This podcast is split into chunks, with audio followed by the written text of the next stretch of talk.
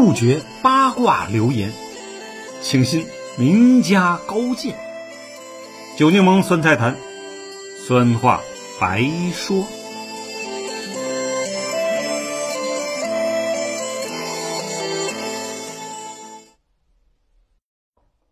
朋友们，大家好，我是酒柠檬。今天呢，我们接着讲嘛。武松与武大郎确有其人，他们不是兄弟。上集啊，我们聊了聊啊，施耐庵与罗贯中的关系啊，以及《水浒传》的作者到底是谁的几个声音呢？那么呢，本集呢就该聊聊历史上呢真实的武松和武大郎啊，到底是怎样的关系呢？以及他们的遭遇是如何呢？武松啊。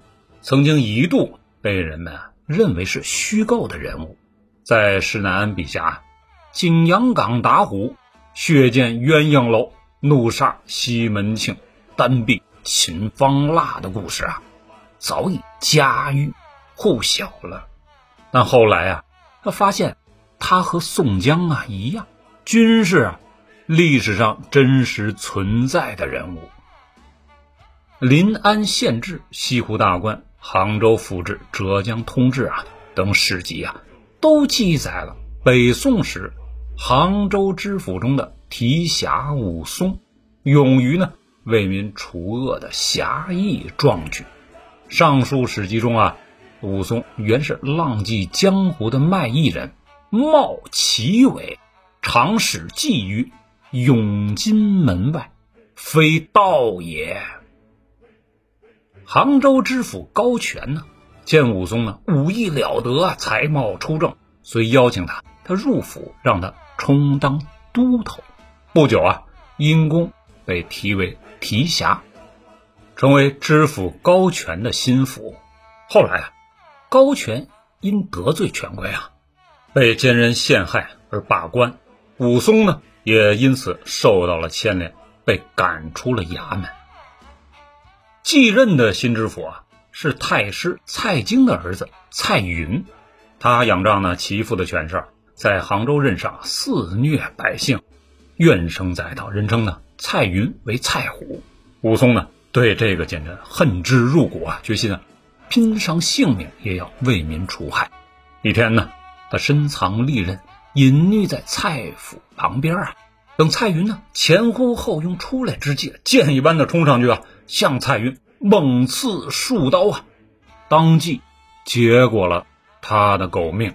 官兵呢蜂拥前来，围住了武松啊，一顿乱打，终因呢寡不敌众，被官兵捕获了。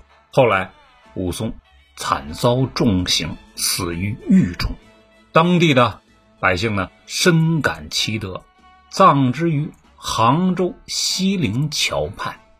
后人呢立碑啊，题曰：“宋义士武松之墓。”九柠檬呢，在几年前呢游西湖时啊，确实看到了有这么一块墓碑存在。附近呢还有一个苏小小的墓碑。环湖西路的内侧啊，盖叫天的墓碑也在，说明啊，至少在解放前后，西湖的西边啊还是墓地，比较荒凉。元朝末年，施耐庵呢在杭州一带为官时啊，搜集民间故事，武松的事迹被他听到了，遂记录了下来。那么，武大郎又是怎么回事呢？他与武松到底是不是兄弟关系呢？我们呢接着往下听。一九四六年，抗战胜利刚刚不久啊。河北省清河县出土了一块呢明代的墓碑，上面呢清楚的写着“武公直之墓”，武大郎的身世呢由此揭开了。武直啊，这个就是植树的植。墓碑铭文上呢刻着“武公会直，字田岭，同时啊为大郎。暮年呢尊爱四老，公之夫人潘氏。”名门书园，公先祖居晋阳郡，系殷商武丁后裔，后徙清河县孔宋庄定居，明永乐年进士，官七品县令。也就是说啊，武大郎本名叫武直，是商代武丁的后裔啊。族群呢从山西迁徙到了河北。他生于呢明代洪武时期的清河县孔宋庄。该庄呢后来改名为啊武家那村。武直呢虽出身贫寒，但聪颖过人呢，崇文尚武。中年时期考中了进士，出任阳谷县县令。而《水浒传》中的潘金莲呢，也确有其人呐。她乃呢知州家的千金小姐，住在呢距武家村一点五公里处的黄金庄。十载呢，武潘二人和睦恩爱，育有四子。武大郎墓的发现啊，是《水浒传》的研究啊进入了一个新的高潮啊。从腐朽的棺木里呢，后来还找到了一些腿骨。经专家测量推算，武大郎身高七尺，也就是现在说的啊一米八以上，是一位呢身高体壮的读书人，估计呢还会些武艺。他先是考上了进士，继而呢当上县令。他在任期间呢兴除利弊，清正廉明，这在当地的县志里啊可以查得到的。武大郎的配偶呢潘金莲。出身名门，大家闺秀，知书达理啊，对武大郎一心一意。早在武大郎还未中进士前呢，潘金莲呢不顾家人反对啊，就接济过他。武大郎金榜题名后啊，这段良缘终成正果。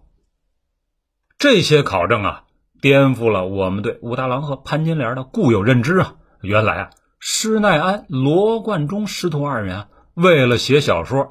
突出宋代杭州的民间英雄武松的高大形象啊，将原本好好夫妻啊，一个搞矬，一个搞臭，这还不算呢。为了让潘金莲的故事啊更加香艳诱人呢，还引进了一个做生意的商人叫西门庆的掺和其中啊。他们后人啊以及文艺工作者们啊是过足了戏瘾呐，但把武潘两家子。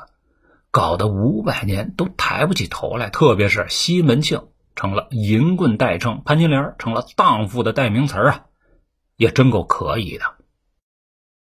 施耐庵、罗贯中二人啊，大概没想到几百年后啊，会有电影这么个稀罕玩意儿。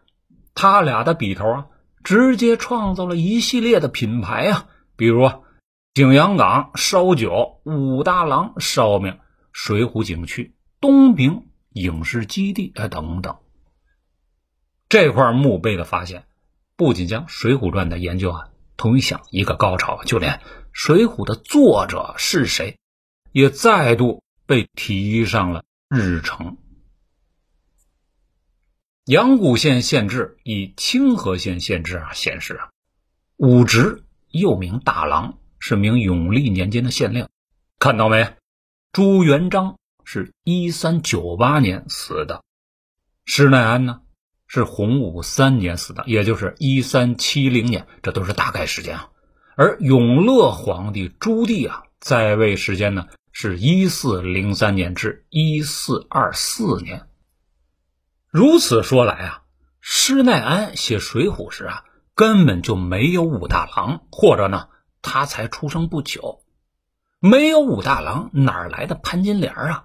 既然小说里提掉了这两个人的名字啊，说明是小说作者之前一定听到过一些传闻，否则呢，怎会连续用真名呢？如果你说呀，施耐庵在居住杭州那段时间啊，先是听到了武松的事迹啊，把它写进了小说，再编个兄弟武大郎进去是没问题的呀。可潘金莲的名字是无论如何不会出现的，他完全可以随便起个另一个名字嘛。可见呢，施耐庵即便写了《水浒传》的最初的版本，后面呢也必然由其他人改编补充过。目前呢，这个编修改编者呀是罗贯中的成分啊极大。可罗贯中啊死于一四零零年。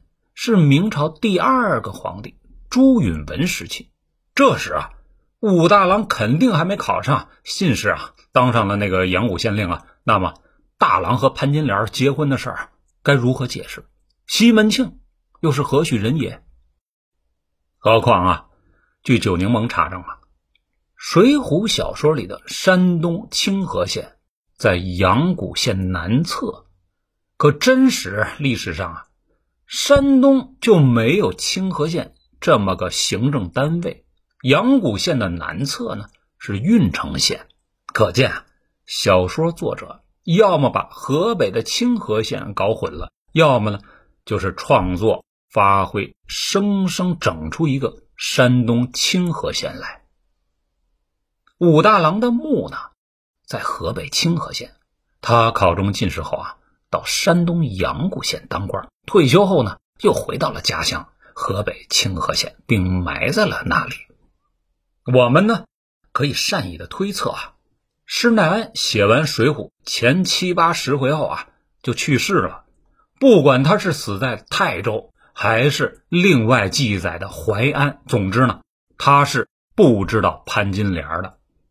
小三十几岁的罗贯中呢，倒是有可能听说武大郎和潘金莲的事儿，恩爱夫妻嘛，又是知名的金龟婿，屌丝逆袭呀。很容易被传送出去的。罗贯中呢，从南方回到山东或者山西啊，这都是有争议。在山东郓城、阳谷、东平一带流连过，也应该到过河北的清河县。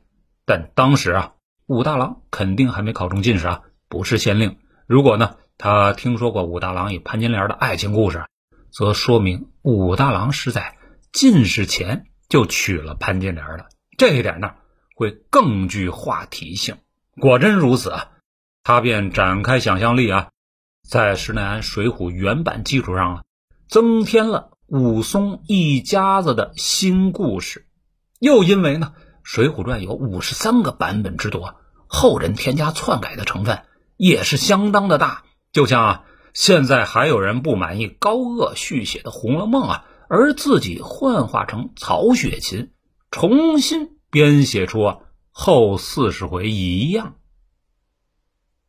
如果真是如此，那么许多问题也会迎刃而解了。包括呢，金圣叹加写的那一章啊，说明后人调整添改的可能性啊，已是必然。至于西门庆的事儿，以后再说吧。他极大可能是杜撰出来的淫邪恶霸式的人物。由于《水浒传》呢。在明代前期啊，已广为传播，成书于其后隆庆、万历年间的《金瓶梅》啊，小说作者兰陵笑笑生啊，沿用了《水浒传》人物的身世，有点的《水浒别传》的味道。西门庆呢，是不是有人物原型啊？他又是怎样进入小说家的视野，并搅和进武大郎与潘金莲的和睦生活的？以后呢？若有新的考证资料，再和大家一起分享。但有一个结论是明确的，那就是武松和武大郎、潘金莲史上都确有其人。而且呢，武大郎身高在一米八左右，好读书，从未卖过炊饼。武松呢，生在宋代；大郎和金莲生在明代，并育有四子。武直、武大郎和武松、武二爷岁数相差近三百年，更谈不上是什么兄弟和叔嫂关系了。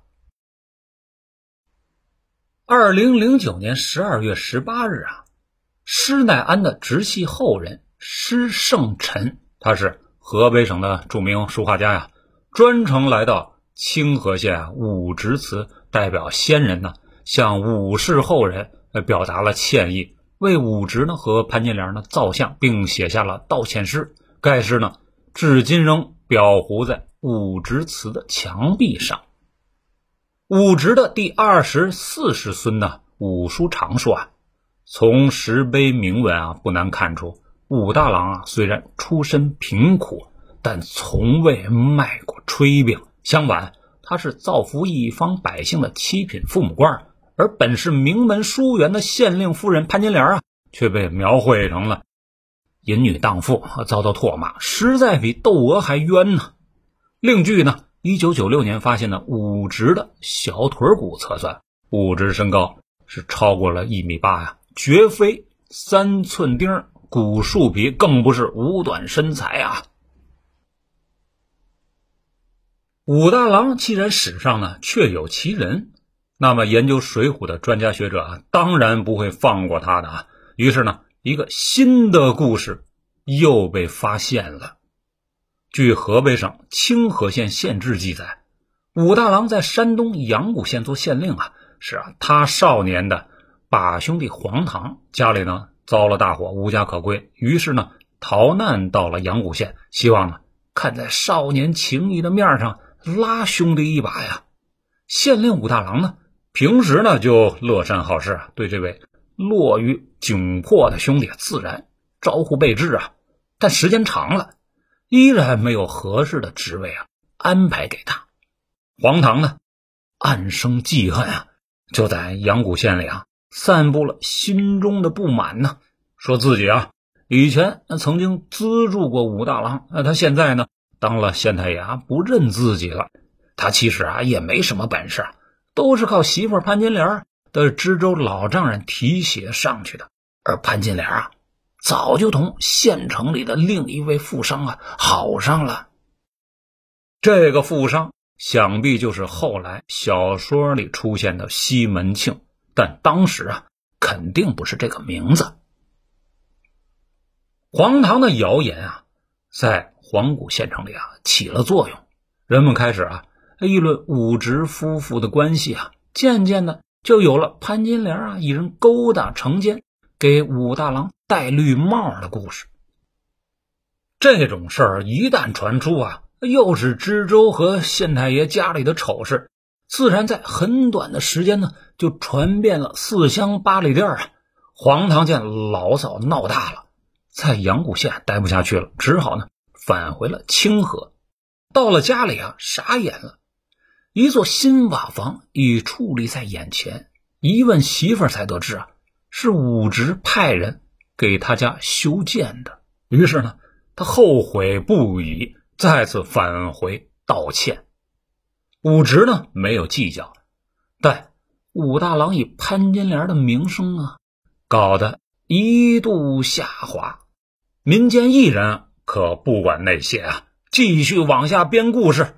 一米八几的武大郎被说成了侏儒矮子，官家淑女潘金莲啊被写成了父母双亡卖身投主的小妾，最后呢，不知哪位又安上了一个风流倜傥、奸邪歹毒的西门庆进来，于是呢，阳谷县城的奸情血案被制造出来了。兰陵笑笑生啊，也不手软啊，接着往下编呢，于是。另一部奇书《金瓶梅》诞生了。经过几位大作家春秋笔法的渲染呢，不仅让武大郎、潘金莲两人的名声尽毁啊，也给武潘两姓后人啊带来了灾难。清河县的武家与潘家几百年来从不通婚，武姓大族的孔宋庄啊改名为。武家那村潘姓一族居住的地点呢，也改成了黄金庄。这真是一段奇葩的历史公案呐！《水浒传》和《金瓶梅》的故事拟定在宋朝，其实啊，都是以明代社会的生活现状为依托的。若研究者啊，通过这两本书去搜集明代前期、中期的物件和社会百态呢？还是可以的，但是呢，要想从中找到宋朝的东西啊，那就是挖错了矿，走错了门更不用说呢，以小说的人物来推导出人物之间的关系了。我们再回到二零零九年，施耐庵的后人与武大郎的后人相见的场景吧，他们呢？互相表达了彼此的问候啊和歉意啊，施家后人呢还在武直祠的墙壁上啊题写了一首道歉诗，念给大家啊。杜撰水浒施耐庵，武攀无端蒙尘娟，施家文章施家话，褒贬迄今数百年。累世姻缘金钟报，正容重硕斩人间。武氏祠堂断公案，失姓欠账失姓还。其实啊，施耐庵后人的道歉。大可不必呀，因为他根本就没有听说过武大郎和潘金莲的事儿，那不是一个时期嘛。倒是呢，罗贯中以及《水浒传》后来的天改者的后人啊，应该出来冒个泡了。好，本集的故事呢，就分享到这里。我是九柠檬，我们呢，下期见，拜拜。